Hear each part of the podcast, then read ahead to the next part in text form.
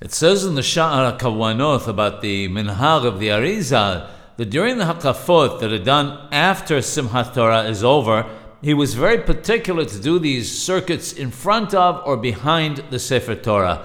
He would sing and dance in front of it with all his might after Arbith of Mosei Yom Tov.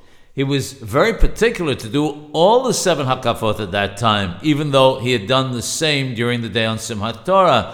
Not only that, but after he had finished the seven Hakafot and went on his way, if he came across another synagogue where they were doing the Hakafot a little later, he would join them and do the circuits again with them.